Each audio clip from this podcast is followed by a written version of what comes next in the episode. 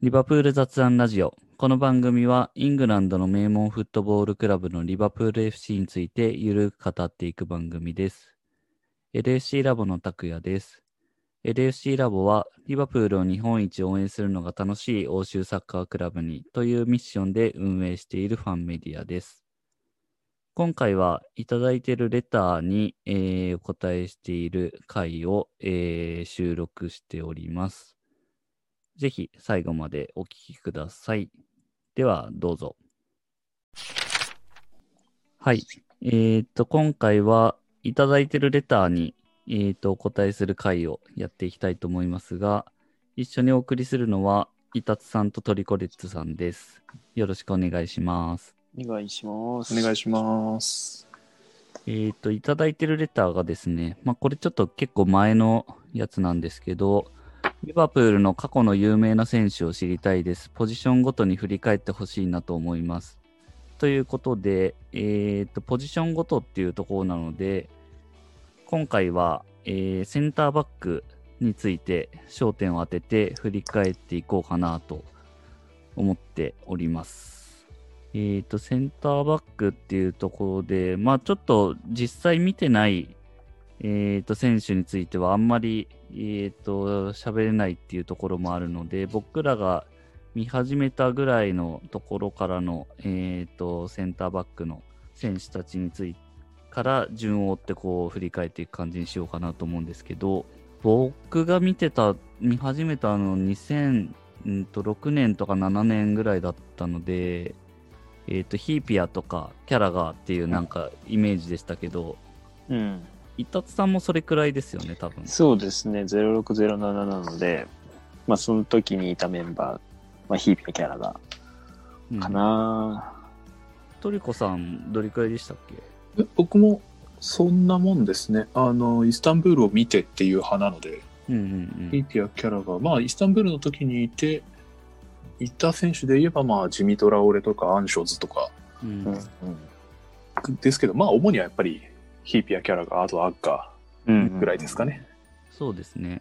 ヒーピア、キャラガーがまあこうベテランみたいな感じでうんいるイメージが最初あって、で、アッカーが、えっ、と入ってきて、うん。まあヒーピアと入れ替わりでアッカーが出始めたんでしたっけ？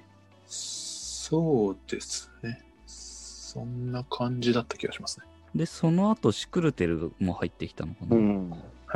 シュクルテルって、そうですよね。なんか、2013、4年とかそのあたりの印象がすごく強いけど、結構前からいるんですよね。そうですね。2008年ぐらいにいたか8年。8年の冬とかですよね、確か入ってきたの。あ、そうか。そうですね。冬ですね。そうするとかなり長くいましたよね。そうですね。2016年とか7年までいたと、7年はいないかな ?2016 年までかな？いたと思うので。そうですね。8年間いたのか。うん。そうですね。2008年の冬に来てるのか。うん。シュクルテルは僕すごい好きでしたけどね。なんかうんキャラも含めて。まあ見てる方は、そう、シュクブル、シュクブルとか、シュク、シュクシザースとか、こう、ちょっといじられ,、いじられる感じとか、引っ張りディフェンスとか。うん。まあ VAR で絶滅するディフェンダーの一人ですよね。そうですね。確かに。でも、やっぱり、ほっとくと5点ぐらい年間で取ってくれるので、そこはありがたかったですよね。うん。確かに確かに。シティ戦でやたら点取るっていう。ん取ってましたね。まあ、あと、アッガーもやっぱりキャラクターで言うと、まあ、全然違うタイプのキャラですけど、そうですね。やっぱり僕は、いまだにちょっとアッカーが多分一番センターバックとしては好きかな。おとーそうなん思いますねですね。はい。あのーまあもちろんキャラクターはもうあれだけリバプールを愛してくれたうん。選手で、えっ、と、非常にね、熱いところも、まあちょっとトーレスに肘打ちしたりしてましたけど、はいはいはい。ま あありましたけど、まあ、例えばキャラガーとのコンビとかで言うと、あのーキャラガーが前方向に結構強いうんところに対して、アッカーは横とか、まあ、あの足も速いし、無理も効くので、横方向に相手がサイドを突破してきた時にスライディングタックルで止めたりとか、うんっていうカバーリングのうまさもあって、そういうところも結構、コンビとしての補完性も良かったかなと思いますね。ううんあとやっぱ左足の、やっぱ強烈さが、強烈なの持ってますよね。う。ん、結構またアッカーもドリブルで上がっていって、うんうんズバズバかわして、左足のミドルシュートをものすごいやつを叩き込むっていう爽快なプレーだったので、それは好きでしたね。そうですね。かっこいいっすよね、アッカー。そうですね。かっこよかったですね。このあたり、こう、二人ともタトゥーがやばくて、なんかか、すごい治安、治安が悪く見える時ありましたよね。リバプー。シュクルアッカーの組み合わせなんか本当に怖いですよね。確かに。タイプの違う怖さがありますようね。ん。うんその、ヨーロッパの若者がちょっと入れちゃうとかいう次元じゃないタトゥーの入り方の二人なの確かにで、アッカーもものすごいっすよね。うん、優しいけどすごいですよね、アッガーは特に。う。うんん。羽、なんか羽が生えてるのかな、確か。確かそんな感じでしたよね。シクルテルも生えて背たかも。わもうわかんないぐらい。うん。腕がすごいっすもんね。でもやっぱ指の第一関節のとこに、ユーネバーボーカロンって入れてるのがやっぱり人気あれはいいっすよね。ですよね。うん。かっこいいですね、あれ。かっこいい。アッカー自分で掘るんですよね、タトゥー。あ掘るあ、方もできるんですよね、確か。なるほど。確か、奥さんもすごかった気がする。タトゥーが。なるほど。あとは、その後で行くと、コロトゥレとか。そうですね。まあ一応、なんだろう、キルギアコスとかもいましたけど、ああ、あはいはいはいはい。あ、ギリシャの。キルギアコスな。キルギアコス懐かしいですね。あ、いや、キルギャコスはあまり、あれですよね、こう、有名な選手を教えてくださいって言われて、なんか 説明しづらいところはありますけど、あそうだあ、そうでした、すいません。大丈夫です。そうだ。いや、そう。僕らの中では有名そうですね。有名かもしれない。まあ、あの時期いてくれたっていう感じですね。うんで、コロトゥレは結構、まあそういうガタガタな時期に経験値みたいなの買われて、うんうん。直前シティにいたんでしたっけ？確かそう。そうですね。から来て、まあ、あの、ものすごいいい雰囲気をチームにもたらしましたよね。で、うんまあみんな、てか、あの、プレミアリーグ全体的にヤヤトゥレ、コロトゥレちゃんとか有名なので、うんうん、まあ、うんスタジアムもだし、えーっと、チーム内ロッカールームでも歌ってて、うんなんかどっかで合宿だかしてる時にもうチームメイトみんな歌って踊って、ジェラードがその先陣切ってるみたいな動画が流れてましたけど、はいはい。ありましたね。ぐらいいじられ、なんか年長者なのにいじられてるっていう。うん。まあ、実際めっちゃいい人なんですよね、コロトゥレ。うん。あの、ファンサービス絶対応じてくれるっていうか、サインンもらええなかった人の話聞いたことないみたいな。僕も見に行った時にもらえたんですけど、僕ももらいましたね。ですよね。ですよね。なんか、あの、試合終わった、め今できないらしいんですけど、出待ちができた時は、まあみんな出てくるのを待って、で、うん選手たちが、えっ、と、スタジアムから出て車に乗るまでの短い間でもらえるかもらえないかみたいな感じなんですけど、はいはい。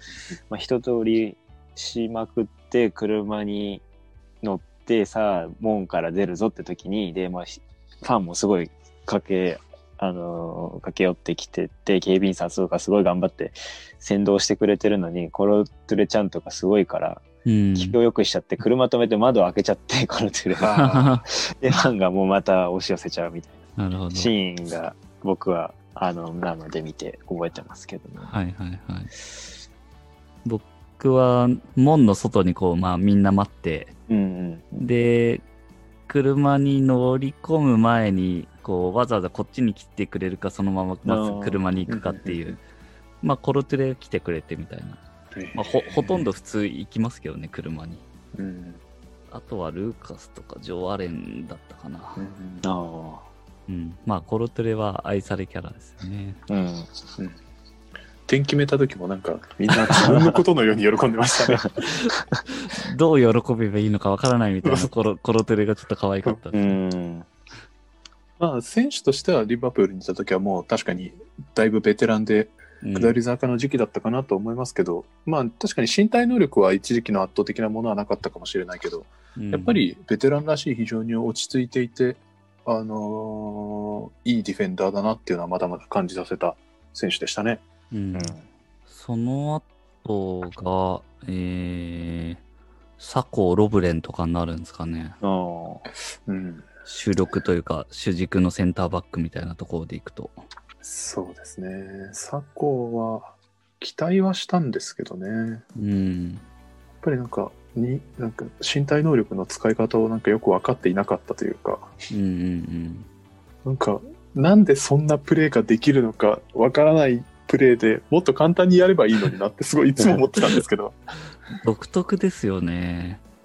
あの、でしょうんか、まあ、旗から見てるとすごいバタバタしてるように見えるんだけど、うん。なんかできちゃってるみたいな。うん。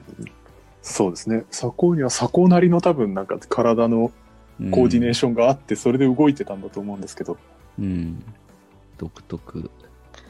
結構縦パス通すのうまかったですけどね。うん。そうですね。やっぱりなんか、体の動きというか、向きが予測しにくいので、うん、なんか変にねじってパスを出してるように、まあ、旗から見て見えるので、なんかそんなところに蹴るのっていう コースにパスを出せるタイプの選手でしたね。相手も予測不能な。うんあとは、ああ、クラバンとかも、ああ。あまあ、有名かっていうとあれですけど、そうですね、エストニア。あまあ、リバプール界隈では有名ですよね、クラバンドールって。あ、そうですね。やっぱあとリバプール界隈で有名なセンターバックといったらやっぱコーカーじゃないですか。効果センターバックとしてのプレーほとんど見てないんですけど、そうですね。僕もセンターバックっていうか、センターフォワード枠だと思いますけど。そうですね。効果も本当そのイメージで、なんかもう、リバプールの、あれ、歴史に、なんか記憶に残った感じですね。本人は多分そんなつもりじゃなかっただろうけど。なんか最近ツイートしてた気がします、効果。なんか自分でネタにしてツイートしてましたよね、確かに。あのーうん今センターバックが怪我しまくってて、で、まあ、効果を戻ってきてみたいな声が多いのに対して、でも僕がリバプールで出場するとき大体フォワードだみたいな ツイートしてました。いやー。まあ、あと、ロブレンですかね。もうこの辺は割と最近の、あれですけど、ロブレンぐらいまでは、こう、なんかちょっとネタキャラが続いてる感じありますよね。そうですね。そうですね。やっぱりこの2010年代から中盤までは、2010年代中盤までは、ちょっとやっぱり、うん。ちょっとやっぱ面白いところがある選手たちですよね。そうですね。シュクルテル、コロトゥレ、サコ、ロブレンみたいな。危うさと、こう、なんか、ちょっと、面白さが。そうですね。これにやっぱりクレン・ジョンソンがいて、モレノがいたってなると、そうそうやっぱりすごいですよね。そう、すごいですね。誰も守備してないじゃない。みんな攻撃のシーンを思い浮かべる選手ですね。そうですね。キーパーミノレ。うん、その後、まあ、マティプとかですよね。そうですね。マティプ。で、まあ、当然、ファンダイク。うん。そしてファンダイクが誕生すると。うん。まあ、もうファンダイク、いるいない、いるいないっていうか、まあ、は入ったことによってだいぶもう、チームそのものが変わりましたから。うん。まあ、やっぱその存在感はすごい大きいですね。そうですね。やっぱり、もちろん選手としてのレベルが非常に高いことはもちろんなんですが、やっぱり存在、アリソンと同じで、いるっていうことがもう相手と選手に与える、あの味方に与える非常に大きな価値があるタイプの選手ですね。うん。そんな感じですかね。イタツさんはなんか、さっきまあ、えっ、と、トリコさんはアッカーがお気に入りっていう感じでしたけど、イタツさんはおああ、僕もセンターバックで初めてユニフォーム買ったのはアッカーでしたかね。うん。アッカーはやっぱり、まあ、ルックスもかっこいいし、プレースタイルもね、うん。あの、まあその壁、いわゆるセンターバックらしい強さに加えて、やっぱミドルシュートもね、決めるし、うん。で、あんなにいかついのに、すごい優しい人柄でリバプライも深いっていう、うん。うん。まあ漫画みたいな存在だったので、好きでしたね。うん。まあで、地元っ子のキャラがあの隣で、で、熱血なので、その隣で静かにこうんう、仕事をこなすみたいなうん。ところへ、まあ、赤なのかなうん。まあもちろん、ローブレン佐高っていう時代も好きでしたけど、そうですね。ローブレン佐高とか、まあ、代表的なところで言うと、あの、ドルトムントにうん逆転勝ちした試合とかは、この二人も点決めてますからね。そう、意味不明ですよね。だったら、失点するなよって感じですけど。確かに。あとは、なんかあります？センターバック。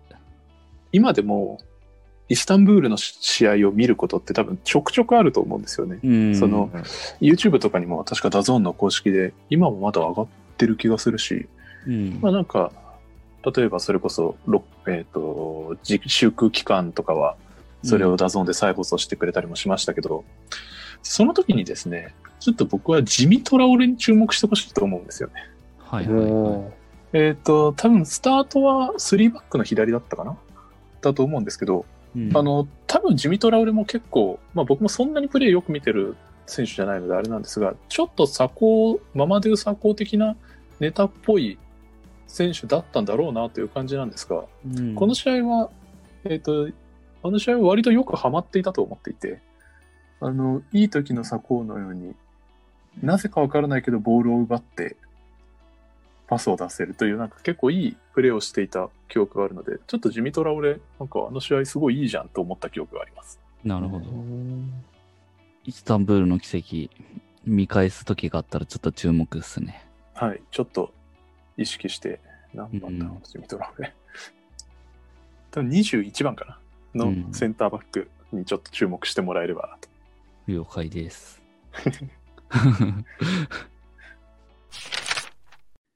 はい。ということで、いかがだったでしょうか？えー過去のリバプールの、えーセンターバックを振り返ってきましたが、えーまた他のポジションも、え別の回でやっていきたいと思いますので、楽しみにしていただければと思います。また質問などあれば、え質問箱に、えお寄せいただければと思いますので、よろしくお願いします。この番組は、リバプールを日本一応援するのが楽しい欧州サッカークラブにというミッションで運営している LSC ラボがお送りしました。それではまた次回。